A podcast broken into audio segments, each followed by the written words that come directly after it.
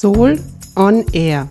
Willkommen bei der Sendung des Vereins Soul zu Themen rund um Solidarität, Ökologie und Lebensstil. Tauch mit uns ein in die Welt von Genuss und Nachhaltigkeit. Soul on Air. Solidarisch, ökologisch, leben.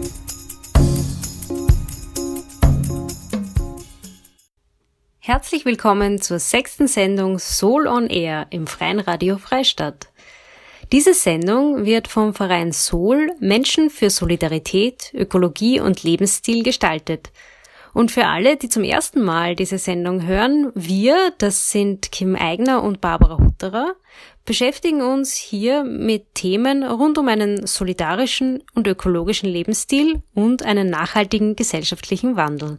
Der Titel der heutigen Sendung ist passend zum Jahresbeginn Aus der Krise lernen, zurück zur Normalität. 2020 haben wir nun hinter uns gelassen. Wir hoffen, ihr hattet einen guten Rutsch ins neue Jahr. Jetzt, wo die Impfung in aller Munde ist, blickt die Welt mit voller Zuversicht ins Jahr 2021. Doch wir stellen uns die Frage, wie geht es danach weiter? Damit wollen wir uns jetzt in dieser ersten Sendung im Jahr 2021 beschäftigen, denn bereits vor Corona war es für Sol ein sehr wichtiges Thema, dass das bestehende Wirtschaftssystem und die Art und Weise, wie wir arbeiten, weder für den Planeten noch für uns Menschen auf Dauer nachhaltig sinnvoll sein kann. Schon beim Symposium im Frühling 2020 waren die Chancen der Corona-Krise ein großes Thema. Kim, du hast ja die Podiumsdiskussionen beim Symposium damals moderiert. Was war denn die Essenz zum Thema Krise als Chance? Ja, das war wirklich spannend. Äh, wir haben damals am dritten Tag des Symposiums äh, vor allem über die systemische Ebene gesprochen. Also konkret, welche strukturellen Veränderungen braucht's in der Wirtschaft, aber auch natürlich in der Art und Weise, wie wir arbeiten. Und schließlich, was damit natürlich zusammenhängt, auch in der Art und Weise, wie wir konsumieren, beziehungsweise was wir konsumieren. Und ich würde sagen, Fazit der vielen spannenden Diskussionen am Symposium war, dass wir für eine nachhaltige Zukunft auf jeden Fall mehrerlei brauchen. Wir brauchen neue Initiativen, die den Wandel vorleben und zeigen, was möglich ist. Wir brauchen aber auch politische Rahmenbedingungen, die das ermöglichen. Und ganz wichtig, wir brauchen eine Wirtschaft, die das Gemeinwohl wieder zum Ziel hat. Danke nochmal für die Zusammenfassung vom Soul Symposium 2022. Jetzt, bereits über ein halbes Jahr später, sind wieder einmal weitere Krisen prognostiziert. Die Wirtschaftskrise, aber auch die Arbeitsmarktkrise. Jetzt fragen sich alle, woher kommen die jetzt auf einmal? Und da kommt dann ja auch noch die Klima- und die Biodiversitätskrise. Und da stellt sich dann schon die Frage, wollen wir überhaupt wirklich zurück zur Normalität, wie es vor Corona war? Wenn nicht, was muss sich dann dafür alles ändern? Gibt es nicht schon längst Lösungsansätze? Und vor allem, wer muss aktiv werden für diesen Wandel? Zu diesen Fragen und dazu, welche Vision wir für die Zeit nach Corona, also post-Corona haben können, hat Kim mit Andreas Exner, der im Soul-Vorstand ist, ein Interview geführt. Ja, hallo Andreas, freut mich sehr, dass du dir heute Zeit genommen hast für dieses Interview. Herzlich willkommen. Ja, hallo, vielen Dank für die Einladung. Ja, sehr gerne. Ähm, ja, Andreas, du bist ja im Soul-Vorstand und bist aber auch sonst sehr aktiv und ich würde dich gleich mal bitten, dich kurz vorzustellen. Ja, ich äh, leite operativ ein Zentrum an der Universität Graz, das RCE Graz Styria, das Zentrum für nachhaltige Gesellschaftstransformation. Wir sind also einem Institut gleichgestellt ähm, und haben unseren Fokus ähm, auf Forschungsprojekte, die mit Praxisakteuren zusammenarbeiten. Das heißt, wir arbeiten, wie man sagt, transdisziplinär, versuchen also den akademischen Elfenbeinturm zu überschreiten. Also wir orientieren uns an gesellschaftlichen Problemstellungen. Wir versuchen auch Ergebnisse zu produzieren, die dabei helfen, solche gesellschaftlichen Probleme zu lösen. Und da nehmen natürlich sozialökologische Herausforderungen einen besonderen Stellenwert ein. Das heißt, wir befassen uns mit Fragen nachhaltiger Mobilität, mit Fragen ähm, alternativen Wirtschaftens, einer nachhaltigen Stadtentwicklung. Das sind Themen, die uns beschäftigen. Ich persönlich habe einen Hintergrund in ja, sozialen Bewegungen. Ist schon länger her, dass ich dafür die Zeit hatte, also mich wirklich in soziale Bewegungen einzubringen. Ich war lange Jahre beispielsweise bei Attac aktiv, aber auch in verschiedenen kleineren Initiativen und Gruppen. Soweit zu meiner Person. Von, von, von meinem fachlichen Hintergrund her ist vielleicht noch interessant zu wissen, dass ich einerseits Ökologie studiert habe. Da habe ich mich mit Vegetation befasst und zum anderen dann in Politikwissenschaften promoviert habe. Ja, danke, sehr spannend. Sehr viel, vielschichtig auch, was du schon gemacht hast und machst. Ähm, ja, eins davon passt ja extrem gut zum Thema. Also heute ist das Thema ja sozusagen aus der Krise lernen und zurück zur Normalität unter Anführungszeichen oder mit Fragezeichen auch. Und äh, es geht uns ja auch ein bisschen darum, wir sind jetzt am, am Beginn eines neuen Jahres, also 2021 und blicken ein bisschen zurück auf 2020. Und das war ja sehr stark geprägt, äh, vor allem von der Gesundheitskrise und wie wir auch schon beim Symposium im Mai festgestellt haben, die Klimakrise ist da sehr schnell auch in den Hintergrund geraten. Und gleichzeitig war es aber auch äh, gefühlt so, dass dieses Jahr oder auch die Gesundheitskrise uns eigentlich ganz viele andere Problemstellungen gezeigt hat oder auch offengelegt hat. Und dazu würde ich dich gern fragen, wie du das siehst. Ja, manche haben äh, Corona mit so einem Vergrößerungsglas äh, verglichen, wo man bestehende Probleme eigentlich ähm, viel deutlicher erkannt hat, äh, die viel äh, stärker noch schlagend geworden sind. Das heißt, es sind weniger neue Probleme aufgetaucht oder völlig neue Probleme aufgetaucht, sondern es sind eher bestehende Schwierigkeiten in unserer Gesellschaft noch deutlicher sichtbar geworden in verschiedensten Bereichen. Du hast selbst Klima erwähnt, beispielsweise. Ich meine, es ist ein, ein, ein, ein Defizit in unseren Städten, ähm, das mit der Anpassung an den Klimawandel äh, zu tun hat, sehr deutlich geworden, zu wenig Grünraum. Ja. Also zumindest in Wien, ähm, aber auch in Teilen von Graz, wo ich lebe, äh, ist das ein großes Problem. Und dieses Problem, das ohnehin besteht und viele Menschen in ihrer Lebensqualität im urbanen Raum stark beeinträchtigt, ist jetzt wirklich äh, einfach noch stärker äh, sichtbar geworden. Also wenn Menschen dann unter den Bedingungen des Lockdowns, äh, vor allem im Frühling letzten Jahres, ähm, dann wirklich kein, keine Möglichkeiten vorgefunden haben, sich ähm, irgendwie zu entspannen, ähm, auch im, im Außenraum, also im, im städtischen Raum. Das war ein ähm, großer Problempunkt, der sichtbar geworden ist. Wir wissen mittlerweile auch aus wissenschaftlichen Studien, die eigentlich schon seit längerer Zeit im Umlauf sind, aber jetzt auch in den Medien stärker rezipiert wurden, dass die Veränderung von Lebensräumen, die auch zum Klimawandel beiträgt, etwa die Abholzung von Wäldern, auch die Entstehung äh, von Virenstämmen begünstigt, die wie im Fall von Covid-19 dann eben auch pandemischen, pandemische Ausmaße annehmen können. Also verschiedene Probleme wirken zusammen und machen eigentlich diese Gesundheitskrise deutlich als eine Krise der Gesundheit unseres Planeten, wenn man es ein bisschen plakativ sagen will. Äh, in der Wissenschaft ist interessanterweise dieser Zusammenhang schon seit einigen Jahren immer stärker diskutiert worden, aber hat nie so die Schallmauer zu den Medien durchbrochen. Also niemand hat der Problematik von Pandemien viel Aufmerksamkeit geschenkt, ist aber keineswegs eine neue Problematik, sondern wurde schon äh, vielfach thematisiert. Man muss sich dem stärker widmen, man muss den Lebensraumverlust stoppen, man muss auch eine Abkehr von der industriellen Landwirtschaft einleiten, weil zwar nicht Covid-19, aber andere äh, Krankheitserreger gute Bedingungen in der industriellen äh, Tierhaltung vorfinden und die industrielle Tierhaltung daher neben allen anderen Problemen auch ein Gesundheitsrisiko nicht nur für die Tiere, sondern für den Menschen auch darstellt. Also diese Probleme sind eigentlich schon länger bekannt und dieser Begriff der Gesundheit umfasst eigentlich da weit mehr als die menschliche Gesundheit. Das heißt, man spricht eigentlich von One Health in der Wissenschaft, also eine Gesundheit, Gesundheit von Ökosystemen, Gesundheit von Tieren und Gesundheit von Menschen hängen eigentlich miteinander zusammen. Man muss wenn man von Gesundheit spricht, eigentlich diese verschiedenen Dimensionen immer mit, mit beachten. Und was, was äh, eine, eine sehr äh, marginale Diskussion in den Wissenschaften oder in manchen NGOs gewesen ist vor einigen Jahren, äh, ist jetzt ein bisschen stärker in das Licht der Öffentlichkeit gerückt. Dort ein bisschen mehr, dort ein bisschen weniger, aber das ist äh, ein so ein Punkt. Ich meine, ganz allgemein sind Ungleichheiten in der Gesellschaft, denke ich, äh, viel krasser in Erscheinung äh, getreten. Die sich schon seit langem aufgebaut haben, nie ganz beseitigt worden sind. Natürlich davon war die Gesellschaft auch in den westlichen Industriestaaten immer weit entfernt, aber seit den 80er Jahren wissen wir, dass die Einkommensschere immer stärker aufgeht, dass Ungleichheiten in der Bildung zunehmen, zum Teil auch in der Verteilung von Wohnraum, äh, auch in Österreich beispielsweise.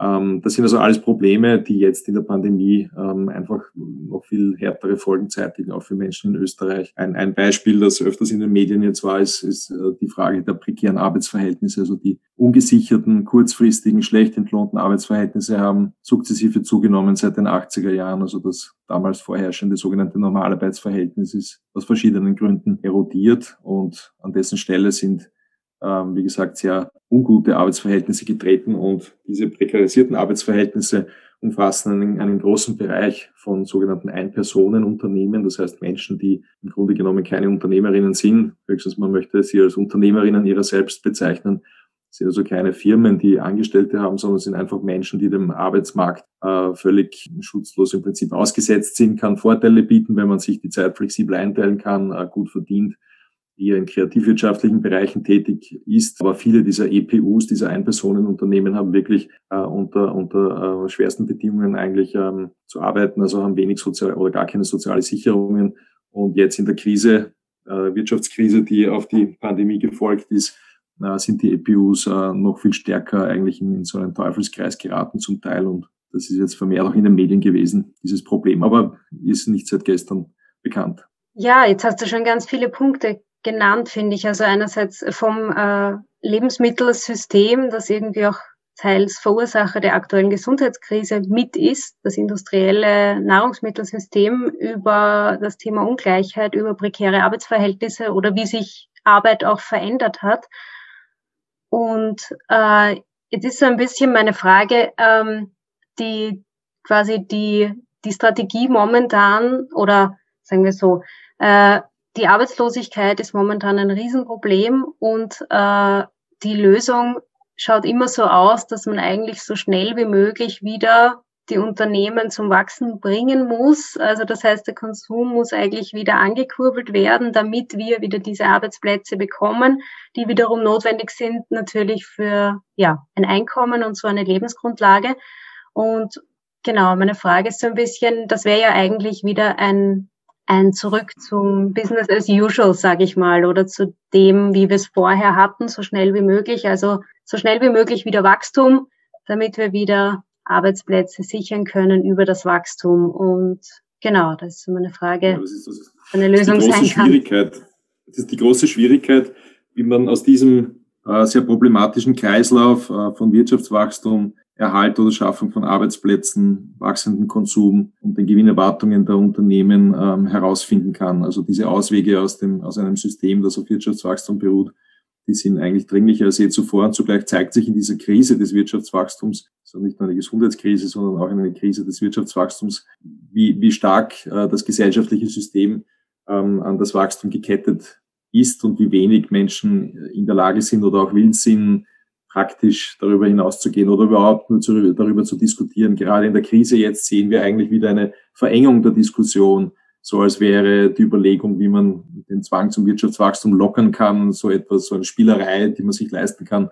Eben wenn die Wirtschaft wächst, dann kann man irgendwie äh, zu träumen beginnen und so weiter. Aber dann, wenn es eigentlich am dringendsten wäre, aus diesem, aus diesem Zwangszusammenhang des Wirtschaftswachstums ein wenig auszusteigen, den ein wenig zu lockern, dann scheint es am wenigsten möglich zu sein. Und das bringt einfach dieses Problem sehr stark äh, ins Bewusstsein, dass ähm, wir wenig, äh, also dass die Wirtschaftsweisen, die nicht vom Wachstum abhängen, noch viel zu schwach entwickelt sind, als dass sie wirklich eine Perspektive bieten könnten und auch in der politischen Diskussion eigentlich äh, überhaupt nur der Versuch, auch andere Rahmenbedingungen zu schaffen, die das, äh, die diesen, diese Abhängigkeit vom Wachstum reduzieren, ja kaum auf fruchtbaren Boden gefallen sind. Also das ist ähm, wirklich sehr besorgniserregend. Und man sieht auch so, weiß nicht, wenn, wenn man zurückblickt bis, bis zum Jahr 2008, also die große Finanzkrise, die ja fast das Weltfinanzsystem äh, auch zum Einsturz gebracht hat. Ähm, man hat also so, so einen Konjunkturzyklus der Diskussion zu Alternativen, kann man fast sagen. Also 2008 war ein bisschen so ein Möglichkeitsfenster offen. Da hat man begonnen, auch Wirtschaftswachstum zu hinterfragen. Da ist auch das Konzept des Green New Deal ähm, erstmals geprägt worden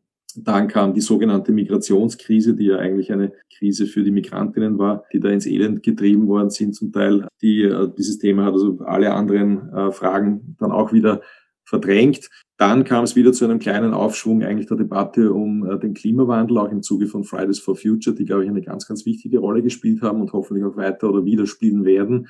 Äh, so, und jetzt haben wir wieder die Pandemie, die auch wieder so wie so ein isoliertes Problem erscheint, äh, wo man den Gesamtzusammenhang, den ich skizziert habe, dann auch zu wenig berücksichtigt und glaubt, man kann mit Business as usual das Problem lösen und dann eben weitermachen wie bisher. Das ist das Problem. Mhm. Ja, ähm, woran äh, scheitert es denn da? Also gibt's gibt's die Vision äh, nicht? Also wie kann ein Arbeiten ohne Wirtschaftswachstum aussehen? Wie kann ein Leben konsumieren der Güter, die man wirklich braucht zum Leben, aussehen ohne Wirtschaftswachstum? Gibt's die Konzepte nicht oder werden sie nicht gehört? Naja, zum, zu, zuerst muss man sich mal vor Augen halten, äh, wer, was, welche Faktoren treiben das Wirtschaftswachstum an. Also grundsätzlich ist es so, dass kapitalistische Betriebe, die hauptsächlich einmal sich an, an der Produktion von Profit, von Gewinn orientieren, der grundlegende Treiber des Wirtschaftswachstums sind. Menschliche Bedürfnisse nach konkreten Gütern können zwar in gewissem Sinn maßlos sein oder übertrieben sein, aber finden irgendwann immer eine, eine Grenze. Äh, ich meine, das sehr einfache Beispiel des Konsums von Nahrungsmitteln kann es vielleicht illustrieren. Also kann also Gelüste entwickeln äh, nach allen möglichen Lebensmitteln, aber, aber mein Magen ist begrenzt. Ja, also kann man also übertreiben vielleicht den Lebensmittelkonsum etc. etc. Aber es gibt zumindest eine konkrete Grenze der Sättigung, über die man auch diskutieren kann. Ja, bei der Produktion von Gewinn ist, ist, ist die Situation völlig anders, grundlegend anders, weil Geld, wie es so schön heißt, äh, man nicht essen kann und daher hier keine konkrete Sättigung irgendeine Rolle spielen kann. Also jede Grenze, die man der Vermehrung von Geld, von, von Kapital ziehen möchte, erscheint willkürlich, weil aus 100 Euro kann man 1000 machen, aus 1000 10.000 und so immer weiter fort. Das heißt, so, sobald sich die Produktion daran orientiert, äh, welchen Überschuss an Geld ich erwirtschafte über die Ausgaben hinaus, kann ich eigentlich an diesem Kriterium gemessen keine Grenze mehr einziehen, weil wer sagt mir, dass äh, ein kleinerer Gewinn besser ist als ein größerer? Niemand, im Gegenteil. Also je mehr, desto besser. Das steckt in der Logik des Geldes, in diesem rein quantitativen abstrakten Denken einfach drinnen. Das heißt, eine Alternative muss von den konkreten menschlichen Bedürfnissen ausgehen und muss die verhandelbar machen. Also muss sie einer demokratischen Diskussion, muss sie zum Gegenstand einer demokratischen Diskussion machen. Und das ist ja kein utopischer Gedanke. Da kommt eben diese Frage der solidarischen Ökonomie, des genossenschaftlichen Produzierens herein. Das ist leider immer noch ein Randthema, aber wie gesagt, keineswegs eine Utopie. Solidarische Ökonomie zeigt sich in sehr vielen verschiedenen Formen und reicht mindestens zurück bis ins 19. Jahrhundert äh, in Form der Genossenschaftsbewegung, die sicherlich auch ähm, sozusagen geschwächt worden ist in den letzten Jahrzehnten durch ähm, Erscheinungen der sogenannten Degeneration, wie man das in der Fachdiskussion bezeichnet, wo die Genossenschaften vielfach ihrem Auftrag äh, nicht mehr entsprechend nachgekommen sind, nämlich sich an der Deckung von konkreten menschlichen Bedürfnissen zu orientieren. Aber die Genossenschaften als eine demokratische, solidarische Unternehmensform sind, glaube ich, eine ganz entscheidende Komponente einer Wirtschaftsweise, die sich vom Wachstumszwang abkehrt. Wenn es jetzt darum geht, äh, quasi sich eine Wirtschaft vorzustellen, die sich nicht an den von dir genannten Kriterien orientiert, sondern vielleicht auch wieder die Frage stellt, was ist der Zweck oder der Sinn des Wirtschaftens? Also wozu überhaupt? Dann habe ich jetzt verstanden, dass für dich die solidarische Ökonomie eigentlich auch ein Teil davon wäre. Also von diesem, was man oft Postwachstumsgesellschaft nennt, also quasi eine Gesellschaft, die nach dem Wachstum existiert, also nach diesem Konzept. Habe ich das richtig verstanden, dass quasi solidarische Ökonomie eigentlich ein Teil der Lösung oder in diesem System ein Teil der Zukunft ist? Ja, ist absolut unabdingbar, weil es eben, wenn wir von Wirtschaftswachstum sprechen, wesentlich darum geht, die Wirtschaftsweise, die Art und Weise, wie produziert wird, wie Güter verteilt werden, wie konsumiert wird, zu verändern, nämlich in Richtung auf äh, eine Orientierung an menschlichen Bedürfnissen hin. Und damit menschliche Bedürfnisse überhaupt ins Zentrum gestellt werden können, brauchen wir demokratische Strukturen, weil die Menschen ja ihre Bedürfnisse artikulieren können müssen. Und das bedeutet, dass wir zu einem genossenschaftlichen Wirtschaften letzten Endes kommen müssen in verschiedenen Bereichen. Und ein anderes Wort dafür ist solidarische Ökonomie. Bei der, beim Begriff der Genossenschaft, der manchmal Verwirrung stiftet, muss man ja immer unterscheiden zwischen der Rechtsform der Genossenschaft, gewisse Prinzipien festschreibt, zum Beispiel eine zumindest formal demokratische Unternehmensverfassung auf der einen Seite und dem Sozial, der Sozialform der Genossenschaft, die nicht unbedingt die Rechtsform annehmen muss. Also Genossenschaften in der Sozialform, Kooperativen können auch informelle Zusammenhänge sein oder können auch Vereine sein. Beispielsweise gibt es in Österreich sehr viele Food Coops, wo Konsumierende gemeinsam Lebensmittel kaufen bei den Bauernhöfen und dann unter sich verteilen. Diese Food Coops sind in der Regel als Verein organisiert, sind aber Beispiel für diese Genossenschaft als Sozialform. Und ähm, das wäre eben ein Modell, ein wohl erprobtes äh, und weithin auch praktiziertes Modell für eine nicht primär am Wachstum orientierte Wirtschaftsweise, die von den menschlichen Bedürfnissen ausgeht, die, wie ich schon erwähnt habe, durchaus übertrieben sein können oder, oder immer wieder zu hinterfragen sind, die aber grundsätzlich Gegenstand einer demokratischen Diskussion werden können. Und das ist das Wesentliche, dass man sich darüber unterhält, braucht man das wirklich? Wenn wir es nicht wirklich brauchen oder wenn unsere Bedürfnisse sogar schädliche Auswirkungen haben, dann überlegen wir doch, wie wir die anders decken können oder wie wir uns wieder stärker auf das Genug besinnen können. All diese Fragen sind überhaupt nur stellbar und diskutierbar in einer genossenschaftlichen Wirtschaftsweise, wo die Bedürfnisse im Zentrum sind. In einer Produktionsweise, wo der Gewinn das erste Kriterium ist, können diese Fragen nicht einmal gestellt werden, geschweige denn verhandelt werden, weil da steht von vornherein fest, worum es geht, nämlich aus Geld mehr Geld zu produzieren. Da, da erübrigt sich jede Diskussion. Das heißt, wenn wir von bedürfnisorientierten Wirtschaften sprechen, müssen wir immer auch die Demokratie mitdenken. Und damit bin ich bei der solidarischen Ökonomie und ohne die gibt es keine Postwachstumsgesellschaft. Mhm. Ja, und jetzt vielleicht wieder auch äh, konkret. Das klingt super.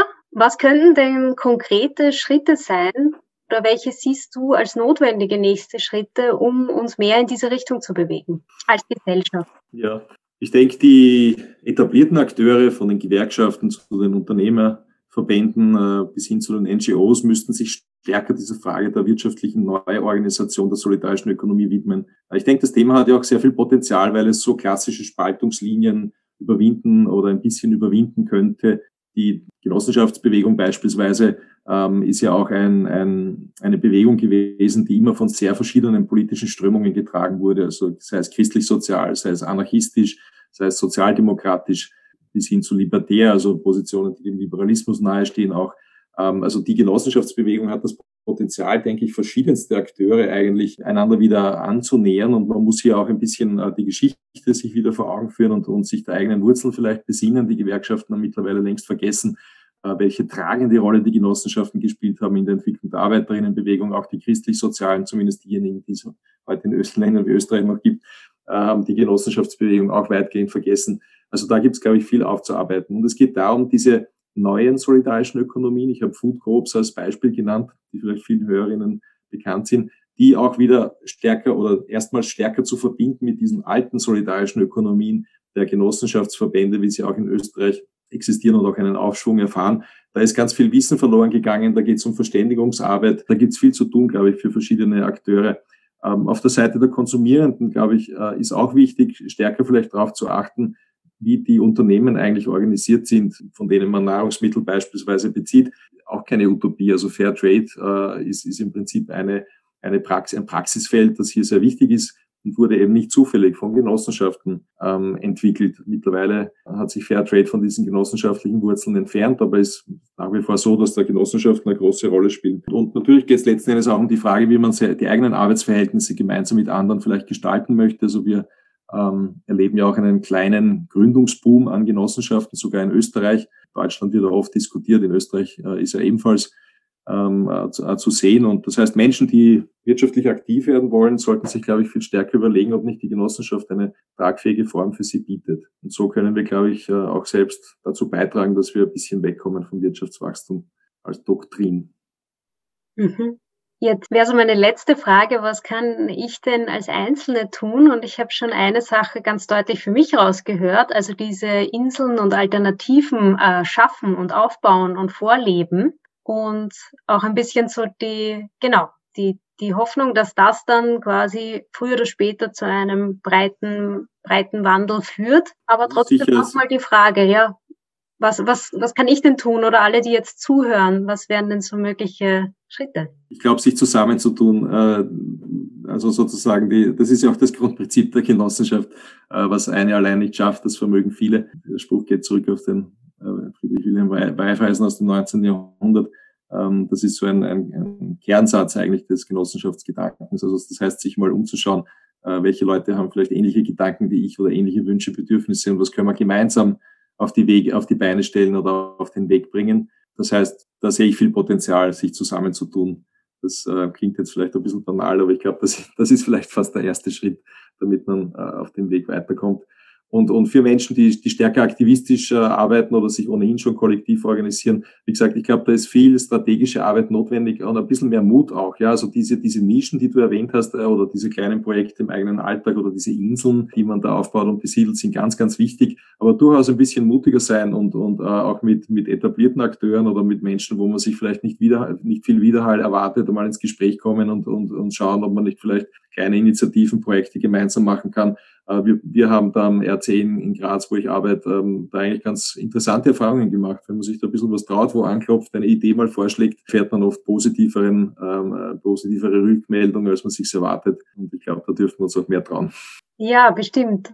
Und ja, ich meine, du bist ja zum Beispiel auch politisch aktiv. Also es gibt ja auch diese Ebene, sich einfach einzubringen auf der politischen oder du hast ja auch die Gewerkschaften genannt als Beispiel, oder? Also ja, da das gehört dazu. Aber genauso, genauso die Wirtschaftskammer, ja, politische Parteien, äh, manche ja, erfüllen gewisse Mindeststandards nicht, also mit denen kann man nicht kooperieren, aber es gibt viele andere oder auch Einzelpersonen in Parteien, mit denen man sehr wohl eine Gesprächsbasis aufbauen kann. Und so, so wichtig klare Grenzen sind gegenüber gewissen politischen Positionen, so wichtig ist, glaube ich, auch eine grundlegende Dialogbereitschaft, äh, vor allem wenn es dahin geht, dass man konkrete Initiativen auf den Weg setzt, auf den Weg bringt. Ja. Ja, schön. Vielen Dank für das Gespräch. Ich nehme auf jeden Fall mit, drüber reden, äh, handeln und sich auch mehr trauen. ja, das ist meine Erfahrung auch. Ja. Das würde mich freuen, wenn da mehr ähm, geschehen wird in, in diesem Jahr auch in diese Richtung solidarische Ökonomie. Mhm. Ja, in diesem Sinne an alle, die zuhören, ein Aufruf oder eine Motivation und vielen Dank, Andreas, für das Gespräch. Danke dir. Die Gesundheitskrise im letzten Jahr hat einige Fehlentwicklungen in unserer Gesellschaft noch sichtbarer gemacht und leider wurde es verabsäumt, die Weichen hin zu einer solidarischen und ökologischen Gesellschaft zu stellen, so wie wir sie uns vorstellen. Eine vertane Chance. Aber noch ist es nicht zu spät, diese Krise noch als Chance zu sehen. Denn wie Andreas so schön ausgeführt hat, brauchen wir alle ein bisschen mehr Mut, auch Neues zu wagen persönlich und als Gesellschaft. Wir können uns gegenseitig Mut zur Veränderung machen und voneinander lernen. Darum ist es uns bei Sol auch so wichtig, dass wir mit anderen Organisationen kooperieren und Menschen zusammenbringen, die gemeinsam aktiv werden wollen. Das geht zum Beispiel sehr gut in einer der fast 20 Sol-Regionalgruppen. Schau einfach auf unserer Website www.nachhaltig.at und kontaktiere die Gruppe, die in deiner Region ist.